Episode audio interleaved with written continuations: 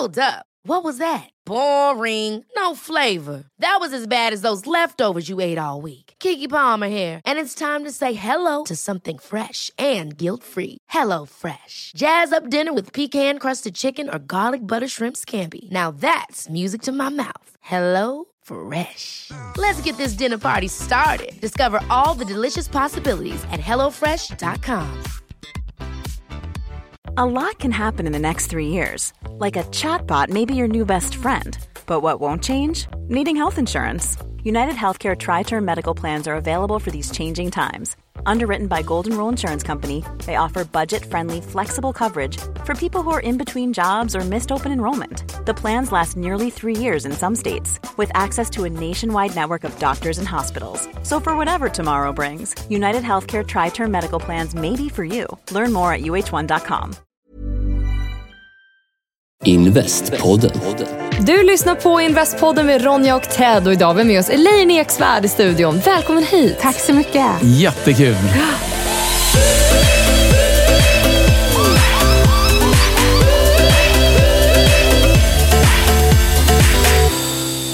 Alltså du har ju stått på så här wishlist sen Investpodden Ja. uppfanns. Kom, ja, jag, Vad roligt. Så det, det är mer än 12 månader sedan du började prata om det här, Ronja. ja, Så jag bara, så här, vi måste... Och vi har bara funnits i 12 månader. Ja, och jag bara, vi måste intervjua Elaine Eksvärd. Ja. Kul att få bara säga ettårsjubileum. Ja, faktiskt. Jättekul. Tack. Du har faktiskt varit ettårsjubileum. Det är Ja. lite Ja. coolt. Det är bra. Det, och framförallt, jag känner så väldigt glad. Det känns som en present. Liksom. Vad bra. Det känns fint. eh, ja, du är ju entreprenör, men det de flesta inte vet är att du även är investerare. Ja. You're doing it all. ja, men precis. Så för det första så är det så att du är retorikexpert. Du pluggade retorik på, på Södertörn, eller hur? Eh, och sen eh, vad bestämde du dig för att starta ett bolag bara? Som, ja alltså till? jag hade inga kontakter. Jag är så här arbetarklassunge och eh, har inte så här entreprenörsföräldrar eller någonting. Utan, eh, så jag bara tänkte, vad sjutton ska jag göra för någonting? Och så sökte jag jobb, inget kontaktnät, så fick jag inget jobb. Och då tänkte jag, nej men då får jag vara min egen chef då. Och då gick jag så här starta eget-kurs tror jag. Gjorde jag det? Nej. Jag, jag fick någon Jag har alltid velat gå den där kursen, starta jag har gått den, den är helt värdelös. Ja, den är helt värdelös. Helt Nej, men jag, jag gjorde inte det. Det var något så här, äh, det finns det, men jag fick starta eget bidrag och hit och dit. Ehm, och det gick inget bra första året. Jobbade extra på Konsum och var egen företagare. Men eh, sen sökte jag jobb och sa men jag kan ansvara för en avdelning. Och då var jag så här, ja ja. Ja, men då får du sätta en budget på 100 000 i månaden. Och jag var så här, shit, hur ska det gå till? Jag omsatte inte det på ett år. Men jag sa bara ja, självklart. och när man inte har något val, då är det ganska intressant. För jag hade ju min produkt retorik. Eh, och de hade kontaktnätet. Så jag behövde bara träffa dem för att berätta och visa. Det var en perfekt matchning. Hette det Snacka snyggt då redan? Nej, det hette perspektiv. Alltså jävla tråkigt. Gud vad torrt. Ja, så jäkla tråkigt. Det Det var låter som någon verkligen så här... tidskrift om eh, Ja. vet du, fotokonst eller någonting. Nej, men låter- det var jättetråkigt. Ja, eller hur? Det låter lite, lite vetenskapligt om, eller fyrkantigt om någonting Ja, som är men det häftigt. var så på den tiden. Jag kommer ihåg, jag, tänkt, jag har tänkt på det mycket. Vad, vad så här IT, techbolag och allting hette förr i tiden. Det var typ så här ATB.se. Alltså, jaha. Om de ens hade .se. Ja, men det var Mm. jättetråkigt. Eh, DE, eller det kunde vara vad som helst, men det var tråkigt. Ja, men då var det seriöst. Och det var väl den generationen som hade pengarna då. Men de som konsumerar nu, de vill nog ha något mer så här klatschigt som man fattar. Eh, Det var ett tag som det skulle heta konstiga saker som i, i jag tror att det var början på 2000-talet, då skulle det heta så här Strawberry Frog, Red Bear. Alltså Ingen vet vad det betyder egentligen. Nej, men det är bara lite crazy banana. Och, eh, men, men nu heter, tror jag nog mer bolagen heter någonting som berättar någonting om produkten. Man förstår konceptet eh, snarare än att det ska vara något så här trist och tråkigt eller klatschigt och värdelöst. Så, men, men eh, du körde som egen företagare, jobbade extra på Konsum och sen så satt du i den situationen och måste få det att funka. Ja, och jag fick det att funka. Det var faktiskt bara min avdelning på det bolaget då som omsatte, eh, alltså nådde budget och mer. Men det var bara du då? Nej, vi var, alltså det var Gringo, en tidning. Eh, och jag, startade, jag hade en utbildningsdel, avdelning, som hette då The Clutch Zebra. Eh, hette det. Det är bra. Ja, men Det det, det blev bra. Det var den tiden. Det var efter ATB, eller vad man ska säga. så jag gick från eh, perspektiv till Zebra. Och eh, det gick jättebra för Zebra. Men Gringo gick i konkurs. Och så säger chefen, ja men, men du kan ju fortsätta med Zebra om du vill. Och jag var så här, ja. Och då fick jag plötsligt ta över den här omsättningen på 100 000 om året. Och då hade jag ett eget bolag. Och alla de här kontakterna. Och det var där det rullade igång. Vad häftigt. Och hur kom det sig att du skrev första boken då? Jag var så bortskämd så jag fick frågan. Jag höll en föreläsning. Jag gjorde så att jag samlade ihop pengar till en lunch på Södra Teatern i Stockholm. Eh, Och det här var när jag jobbade på Konsum. Och, och så bjöd jag in en massa HR-chefer, kvinnor. Och sa, skrev ett mejl så här, men lilla gumman. Och då blev de jätteförbannade. Och så skrev jag, gillar du inte heller den här meningen? Kom till Södra Teatern med någon man som behöver lära sig mer om härskartekniker. Eh, så bjuder jag på lunch och en föreläsning. Vilken genial idé. Hur kom du Ah. på det där? Nej, men jag vet inte. Jag, jag tror, det, det är såna där. Jag, jag, gillar, jag är ju kreativ chef på Snacka snyggt. Och jag tycker att istället för att göra, säga att vi ska prata om jämställdhet så får man vara lite mer kreativ så att folk blir nyfikna. Som på Gringo när vi skulle prata om mångfald på företag. Då tog jag fram ett eh, jag tyckte vi skulle ha ett tandkort. Ni vet hur man är hos läkaren och kolla vad man har för vithet på tänderna. Men att vi har motsvarighet fast ett hudkort. För att kolla mångfalden på företaget. Eh, Så kan man se vilka hudnyanser träffar ni här. Så att det blir lite Ah, roligt det blir men lite roligt. ändå... Lite utmanande eller liksom Ja. knäpper till lite i huvudet Ja, någonstans. precis. Så bara, Oj, vi är nog ganska på den ljusa skalan här. Eh, så. Eller det kan ju också vara så här genuskort eller vad det nu må vara. Men, eh, och i publiken så stod en förläggare från Bonniers och log jättestort. Jag fattade inte, gud han ser glad ut. Men han ringde mig efteråt och sa, hej jag heter Anders Sjöqvist, jag jobbar på Bonnierförlagen. Vill du skriva en bok om härskarteknik? Och jag var så här, ja. Jag, visste, jag hade aldrig drömt. Författare, så här, folk här, gud författare, du vet. Har man skrivit två böcker, då är man författare på riktigt. Jag, har, jag kommer inte från sån bakgrund. Utan jag sa, det är väl som att skriva en uppsats och sen så lägger de på ett hårt omslag. Men är det inte det? Jo. Är Ja, det men, det? ja, vad skönt att höra. Ja, men det är så, men det, är så det är. Så när folk bara, du har skrivit en bok. Jo, jo, men det har du också. Det är bara att skriva några sidor. Skillnaden är att det heter bok. Så att jag tycker inte, jag är inte lika så här, oh my god, jag har skrivit sju böcker. Jag, det finns, finns studenter som har skrivit massa uppsatser. Men hur var det att skriva första boken? Nej, men det var jobbigt för att jag, jag gjorde någonting utanför min egen comfort zone ändå. Jag insåg att ja, men det är många som kanske ska läsa eller ingen. Eh, så jag drabbades av panikångest eh, under två års tid. Så det var skitjobbigt. Wow. Hur, hur gjorde du då? Gick du någon terapi för det? Alltså jag bara funderar på Ja, hur hanterar man det? Till slut gjorde jag det. Jag gick KBT. Du gjorde det? Ja. Eh, och då gick det över på tio tillfällen. Men jag hade panikångest i två år innan det. Alltså, var, tog boken två år också? Nej, det gjorde den inte. Utan panikångesten fortsatte efteråt. Ah. Eh, så. Så det Var, var, det, du- var det rädsla? Eller vad var det du kunde identifiera? Alltså det var nog en kombination av massa saker. Jag blev dumpad av en kille som jag verkligen tyckte om då. Eh, och det triggade igång massa grejer från barndomen. Och jag började tänka på att jag sökte upp kontakter med min pappa och sånt där. Och sen så på det kom prestationsångest inför boken. Så det var en cocktail av ångest. Ja, det Eh, låter jättejobbigt. Ja, det var det. Men eh, det var, jag, jag gick terapi och sen så...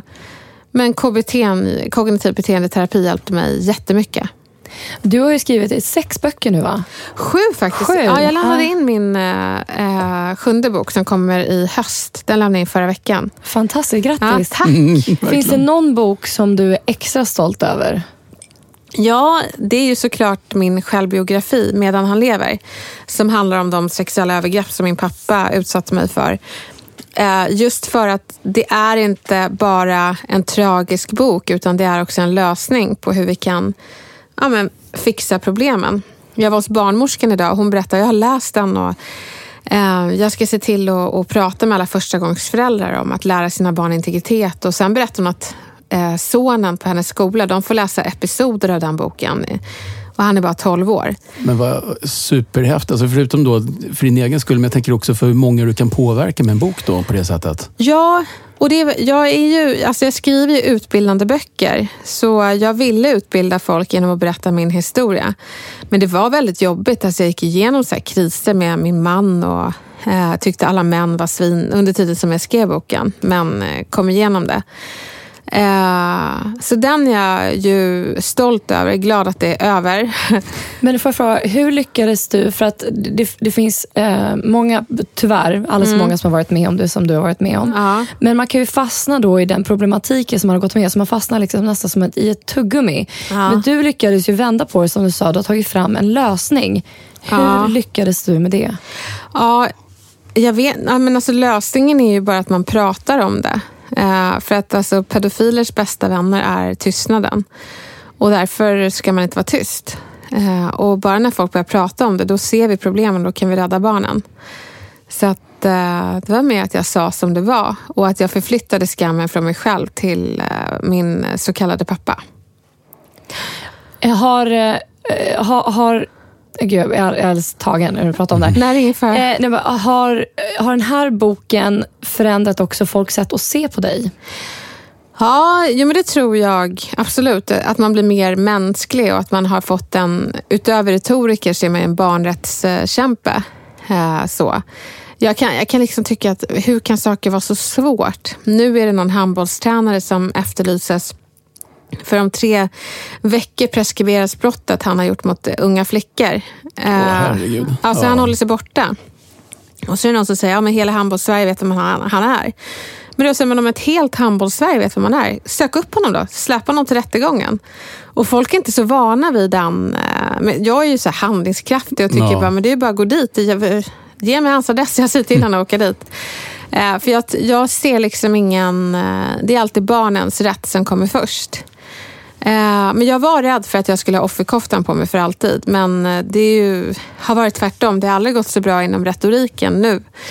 Eh, det är bara det att våra kunder har fått ett ytterligare perspektiv på retoriken. Att jag inte bara är det utan också kämpar för barn vid sidan om.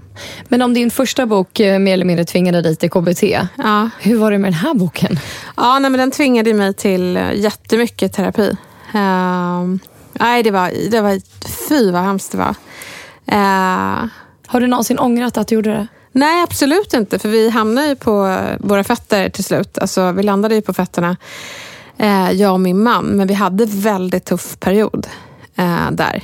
Eh, och det var tur att han var så tålmodig och såg att det här är inte Elaine utan det här är symptom från hennes barndom. För annars hade han kanske inte stannat kvar. Eller jag heller. Så att det, det är väldigt få som har blivit utnyttjade som lyckas ha en, en långvarig relation. Det är massa skit som kommer på köpet. Ja, jag förstår det. Men... Och ni, förlåt, ni, och ni har varit mm. tillsammans nio år, så ja. det var ju tur kanske att ni hade hängt ihop några år innan. Jo, men det var bra. Men det är ju så här äh, berg och dalbanor, men, äh, har varit. Men nu är vi mer beredda. Så att äh, vi utforskar nya vägar. Så. Och förlåt, vad tänkte du säga?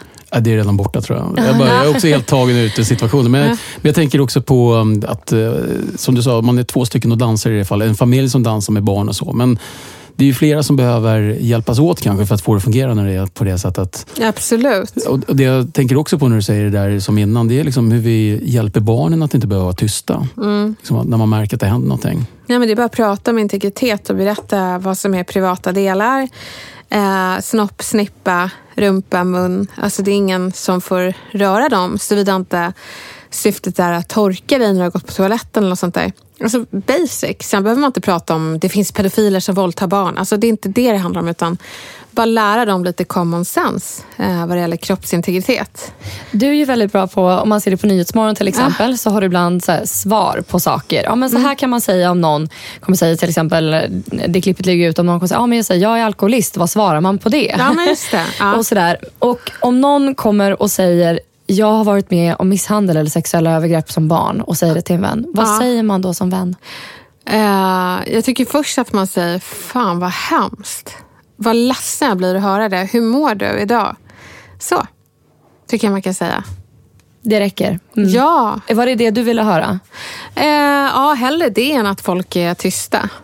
Eh, men vi som har blivit sexuellt utnyttjade, vi blir ofta så här, fast jag mår bra idag, det är lugnt. Eh, för vi, vi tycker det är nästan jobbigt när folk mår dåligt. Fast samtidigt så är det bra att ta emot, för då får man ju känna så här, men gud, det var verkligen synd om mig.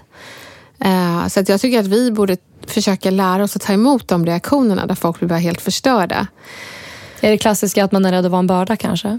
Jag vet inte. Men, men jag, jag kommer bara på, ihåg på min release då Paula Uribe, hon är ju bloggare eh, och en vän. Men eh, så här, ny vän, vi var bekanta då. Men då hade hon läst boken och när hon kom fram till mig på releasen så bara bröt hon ihop. För att hon var så, hon bara, det är inte jag som ska gråta. Men det var så himla fint ändå att eh, få hennes tårar. Att hon var så här, eh, hon visade på hur hemskt det där var. Så alla andras reaktioner är sådana man själv skulle haft när man var liten. Så det kan vara en väldigt tröst. Ja, det, jag tror att det kan vara bra för folk som, som, som blir anhöriga eller får höra någonting sånt här. Ja. Vet kanske hur de ska bemöta det lite I'm Sandra, and I'm just the professional your small business was looking for. But you didn't hire me because you didn't use LinkedIn jobs. LinkedIn has professionals you can't find anywhere else, including those who aren't actively looking for a new job but might be open to the perfect role, like me. In a given month, over 70% of LinkedIn users don't visit other leading job sites. So if you're not looking on LinkedIn, you'll miss out on great candidates like Sandra. Start hiring professionals like a professional. Post your free job on linkedin.com/achieve slash achieve today. Wow. Nice. Yeah. What you're hearing are the sounds of people everywhere putting on Bombas socks, underwear, and t-shirts made from absurdly soft materials that feel like plush clouds. Yeah, that plush. And the best part? For every item you purchase, Bombas donates another to someone facing homelessness.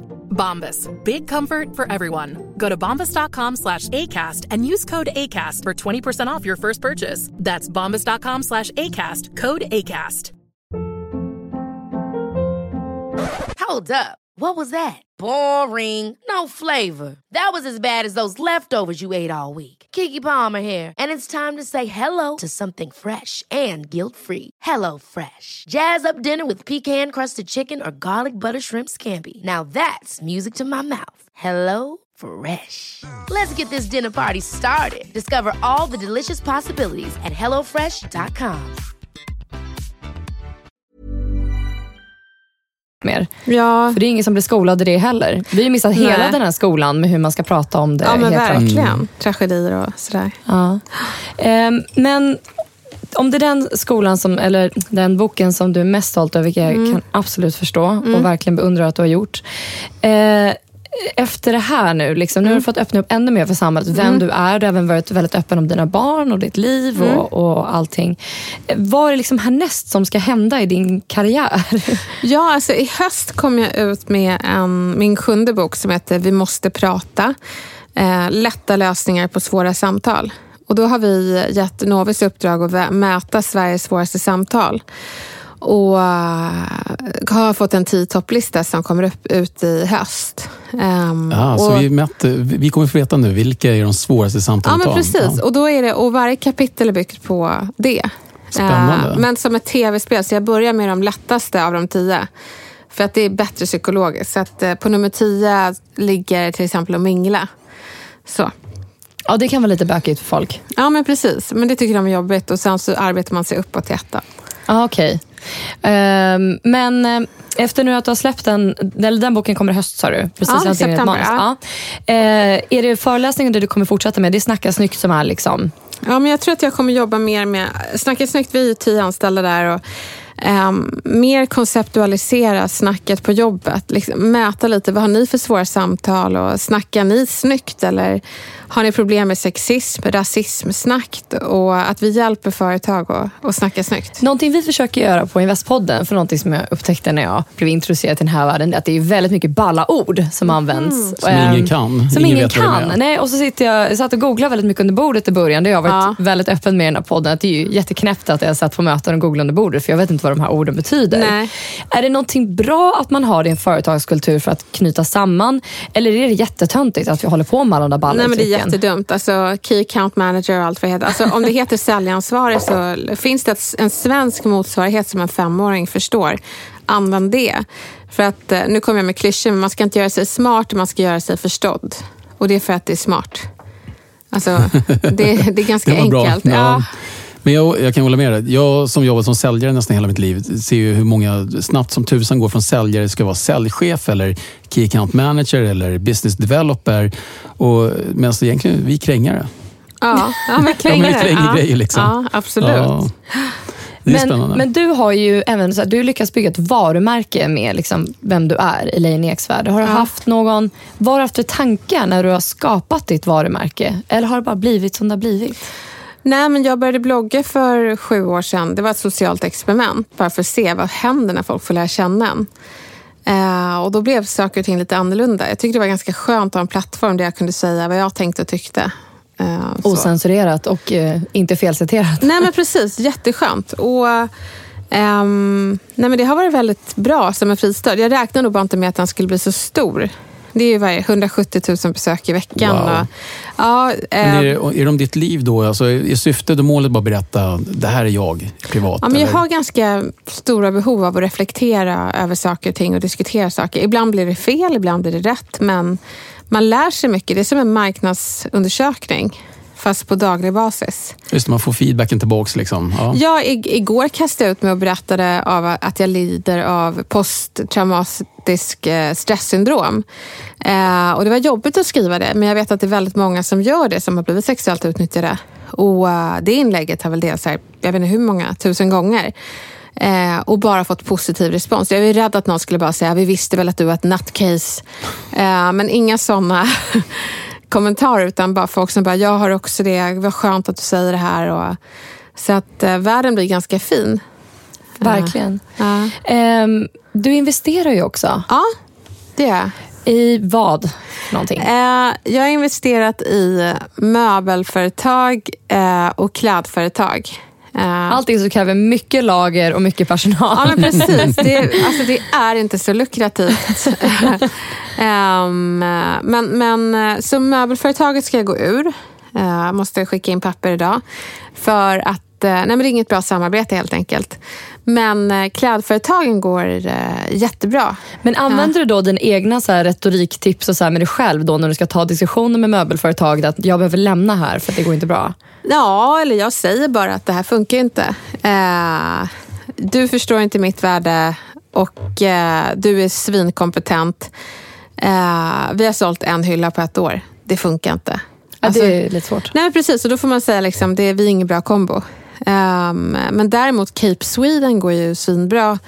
Och eh, där vi lirar tillsammans jättebra. Um, är det härligt när det funkar? Ja, men det är jättekul. Vi har kommit in på NK nu och alltså, saker, och ting går, ja, saker går eh, jättebra. Och folk, det är ett känt varumärke. Och hur kom du med på det tåget? Nej, men hon kom fram till mig för hon ville, under Almedalsveckan för två år sedan och ville att jag skulle föreläsa för hennes byggföretag. Men hon hade sån snygg cape och jag bara, fast skit i föreläsningen, var är capen ifrån? Och hon bara, så här, den har jag gjort. Jag bara, va? Har du? Jag vill köpa den. Hon bara, ja, ja men absolut. Så här. Hon bara, jag ska starta ett bolag. Och då sa jag, jag vill investera i det. Och det var min första investering. Det var kul. Ehm, och det har gått eh, jättebra. Gör ni ett upplag då, så, eh, om du liksom är okej att vara öppen med det här, du får säga till annars. Ja. Investerar du pengar och så låter det vara eller gör ni någon form av deal med, med tanke på att du är en offentlig person, att du kan eh, få märket att synas mer och därmed större andel i bolaget? Ja, men precis. Eh, jag gjorde misstaget att investera med pengar eh, utan att motivera vad marknadsvärdet var av att jag hade det. Jag visste inte det då. Eh, så jag investerade eh, ett gäng tusenlappar eh, och eh, fick ett gäng procentenheter. Så att, vad heter det? Det är svårt att översätta. Nu är det nog lättare att översätta värdet av att ha 170 000 besök. Jag tänk Isabella Löwengrip. Alltså hon, eh, jag tror inte folk förstår det, men, men just det här med LCC och hur eh, det kommer slå ännu mer tack vare hennes sociala kapital, att hon når ut till så många människor. Absolut. Så att det, det, att be influencers med stor trovärdighet, att be dem att komma med pengar, då förstår man inte värdet av sociala medier och ha en stor publik. Det är liksom, hej, du kan hissa upp din, eh, din eh, reklamaffisch här. 170 000 människor kommer se det. Vad tycker du att det är värt? Mm. Jag tror eh, det där går nog åt båda hållen som du säger. Att man vet inte hur mycket man är värd själv fast man har massa följare. Och den är svår, det lär man sig kanske över tiden. Och det andra är som företagare så vet man inte heller hur mycket det är värt. För man har aldrig jobbat. De flesta är inte så bra på marknadsföring och kommunikation. Och den konverteringen kan ju vara jättesvår också. Ja, och det, men det får man tänka på. Att man kommer med ett socialt kapital. Det finns olika. Socialt kapital kan vara antal som följer dig. Eh, Men det kan också vara som min eh, vän Faye. Han, eh, han har ett socialt kapital i form av väldigt bra kontakter. Så han, får, så han knyter ihop folk. Så att det, det kan ju vara det han investerar med. Eh, så. Men sen behöver ju bolagen lite cash också i slutändan för de har ju fakturor att betala i början. Hur, hur tänker du där? Investerar du aldrig nu mer med pengar utan bara med som du säger, socialt kapital? Eller hur resonerar du? Nej, jag investerar ingenting mer i pengar. Nej. Jag måste fråga, komma tillbaka till att du också, vi pratar om författare. Liksom. Mm. Där med en, många tänker så här, men, eh, och nu, nu lät du det, alltså du fick det att låta ganska enkelt. Jag tror att du kanske bara är begåvad. Det är många Ja, som inte gör det jättelätt. Men, eh, men då tänker jag så här, många säger, men passiv inkomst vore ju bra. Liksom. Mm. Är, det så, är det mycket passiva inkomster på författarskapet? Eller är det, inte, eller är det som reklampelare? Eller Ja, vad? om man heter Camilla Läckberg så är det ju verkligen det. Ja. Alltså, du skriver en bok och du säljer hur mycket som helst. Men eh, jo, men det har blivit, mina böcker går väldigt bra. Så Härskarteknik har sålt i 175 000 exemplar och den skrev jag för åtta år Wow. sedan. Och det, är, Grattis. ja, men det är jättekul och Snacka snyggt till 100 000 och Vardagsmakt till 70 så att de, eh, Och det, är också den ordningen de kom ut, så att de, kommer, de lever vidare. Men eh, det är väl några hundratusen per år som man, eller inte man, som jag tjänar på mina böcker och det är jättebra. Eh, Så det är väl den passiva inkomsten jag får. Annars är det ju föreläsningar, då måste jag vara på plats. Det skulle Då vara måste du. jättekul att slippa det. det är liksom... Ja, det både ger och tar energi antar jag. Ja, och det är det jag försöker göra med kläder, att jag inte behöver vara där. Men det är inte en lika lukrativ bransch som en jävligt bra app. Eh, och nu om du ska investera i framtiden, finns det någon speciell bransch? Nu har du trillat in och det har varit möbler och varit kläder. Finns det något annat som du är superintresserad av? Eh, ja, en ännu mindre lukrativ bransch och det är välgörenhet.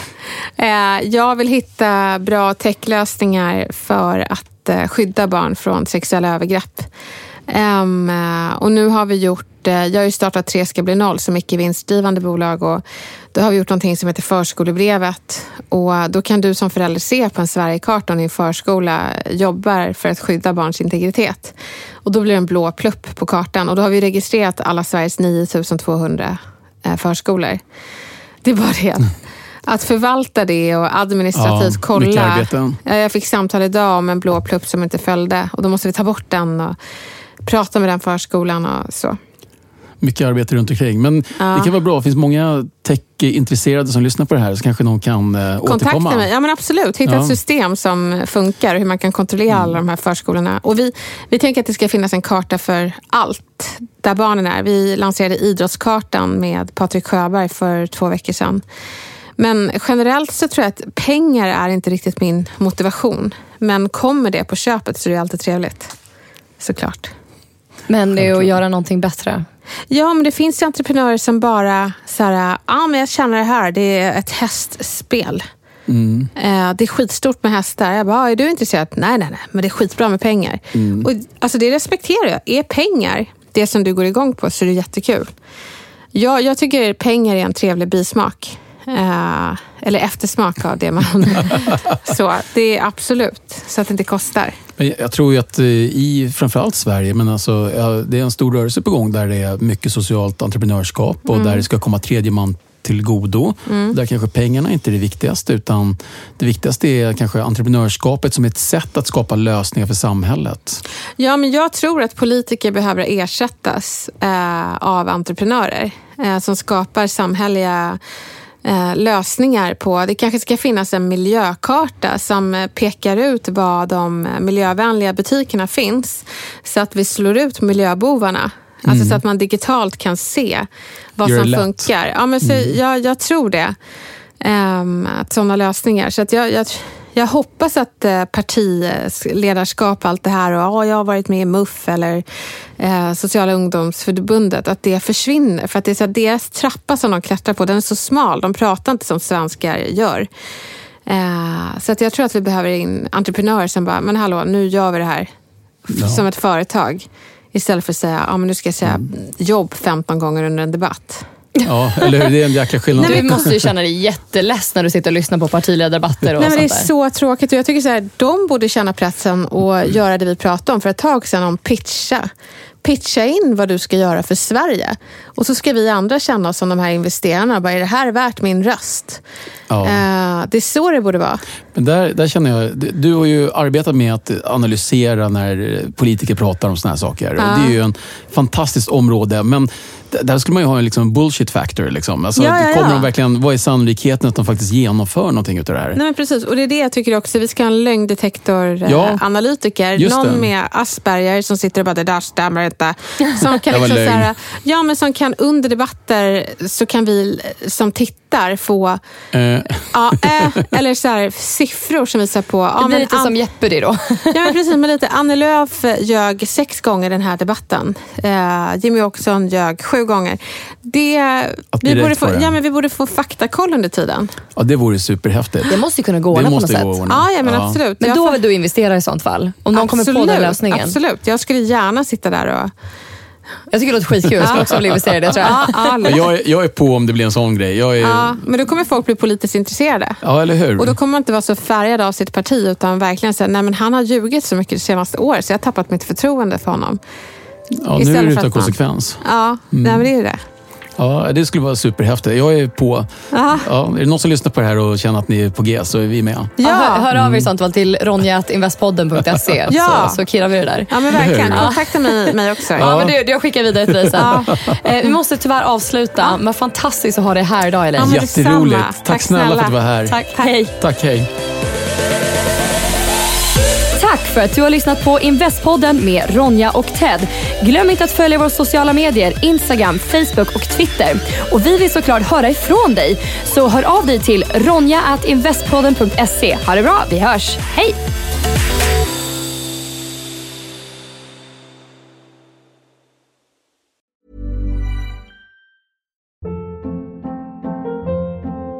Hold up. What was that? Boring. No flavor. That was as bad as those leftovers you ate all week. Kiki Palmer here, and it's time to say hello to something fresh and guilt-free. Hello Fresh. Jazz up dinner with pecan-crusted chicken or garlic butter shrimp scampi. Now that's music to my mouth. Hello Fresh. Let's get this dinner party started. Discover all the delicious possibilities at hellofresh.com. When you drive a vehicle so reliable it's backed by a 10 year, 100,000 mile limited warranty, you stop thinking about what you can't do and start doing what you never thought possible. Visit your local Kia dealer today to see what you're capable of in a vehicle that inspires confidence around every corner. Kia, movement that inspires. Call 800 333 4KIA for details. Always drive safely. Limited inventory available. Warranties include 10 year 100,000 mile powertrain and 5 year 60,000 mile basic. Warranties are limited. See retailer for details.